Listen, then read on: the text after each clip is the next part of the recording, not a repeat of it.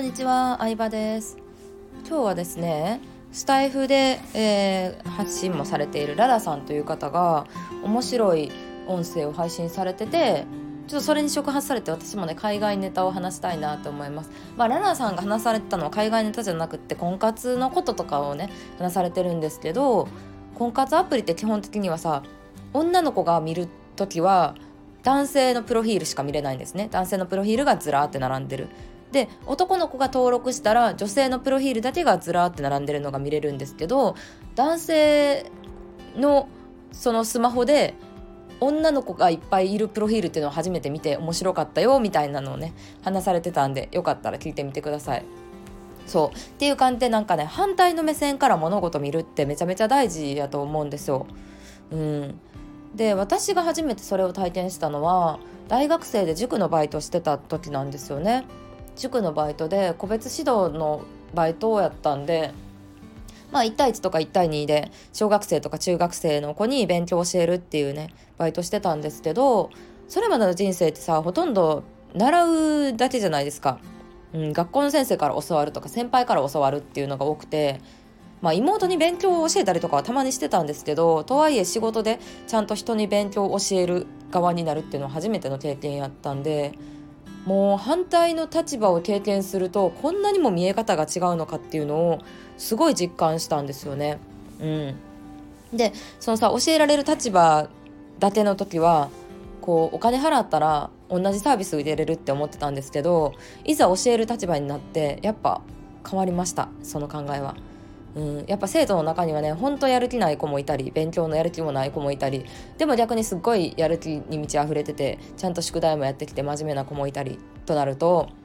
やっぱいい子に対して頑張りたくなりますよね。うん、だってなんかそのちゃんと教え教えたこと伝えたことに対してこう成績が上がったりとか分かったってちゃんと分かってるなって思ったりとかなんか成長した感私が頑張ったことによって変わった感があるともっと私も頑張りたいなってやっぱ思うなって思ったんですよ。であると同時に自分も教わる時にそういう生徒でありたいなって初めて思ったんですよ。そんなん考えたことなかったですけどね教える立場経験するまでは。うん。って感じで反対の立場を経験するってほんまに大事なんやなと思ってでもう一個面白い経験があって大学生の時に友達とね海外旅行行ったんですよ。タイのバンコクに行ったんですよね。うん、正直私はバンコクに行くのはあんまり乗り気じゃなかったんですけどあのでも友達はね英語も喋れるしあの東南アジア大好きな子だったのでまあ安心して2人で行ったって感じなんですけどバンコクはねでも日本人で住んでる人も多かったり日本の百貨店もあったかな。伊勢丹かなんか忘れたけど百貨店もありました。うん、中心部には。でホテルも5つ星ホテル綺麗なホテルがあったりとかしてえすごい良かったんですけど、うん、あのちょっとね中心部から離れたとこに行くともうタイ語バンコクってタイ語タイなのでタイ語なんですよね基本的に。うんホテルとかは英語を喋れる人もいますし英語の表示もあるんですけどだから日本みたいな感じなんですよ言ったら。うん、日本も空港とかさ東京の駅とかは英語で書いてるじゃないですかちゃんと。でもちょっと離れた地方に行くと地方のバスの時刻表なんてまあまあ時刻表やったら数字で分かりますけど日本語しか書いてないじゃないですか。まあ言ったらそんな感じなんですよね。ちょっと中心部から離れた観光地からも離れたとこに行くとタイ語のマジで意味わからん文字がしか書いてなくてすっごい不安な気持ちになったのを覚えてますね。うん。それまで行ったことある海外っていうと台湾とかえっ、ー、とねまあまあシンガポールとかえー、グアムとかまあ言ったらちょっと親日というかお土産屋さんは日本人って分かったら日本語を喋ってくれたりとかまあ日本語喋れなくても英語の表示があったりみたいなとこしか行ったことなかったんですけどその時初めてねタイ語しかないっていうところを経験してうん。で外国から日本に来た方ってこういう感じなんやなっていうのを初めて気づきました。そう。で京都に住んでたので京都って割とね観光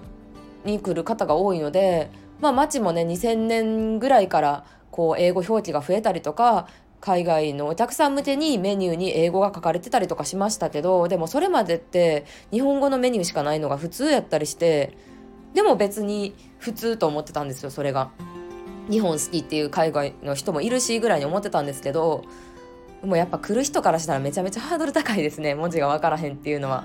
うんであの日本はさ英語を喋れる人も少ないし私も喋れないんですけどタクシーの運転手さんも英語分からへんしってなると英語で説明することもできひんし。うんでやっぱり言語の問題が一番大きいしなんかすごい不安な中で逆に日本に来てくれてた人ってすごいなって思いました日本のテレビはさよくこう日本大好きな外国人とか紹介されてたりするけど、まあ、ぶっちゃけめちゃめちゃ少数派やと思いますね。うんだいぶマイナーなその日本っていう国を知らん人はいいひんと思うけど経済的に発展もしてるから、まあ、よくね海外ドラマやとファッションの中心地は東京ニューヨークパリみたいな感じで3つ紹介されてることもあってあすごい日本あの東京ってファッションの国なんやみたいに思うんですけどでも日本ってまあマイナーな国だろうなって思いますね。距離的にもヨーロッパからもアメリカからも遠いしうんなのでなんかやっぱり言語のねあの違いは大きいなって思ったしうんそれもなんかバンコクに行くまでは全く考えたこともなかったんでなんか逆の立場になってみるとか今までいるところと違う場所に行くってすごい大事やなって思いました。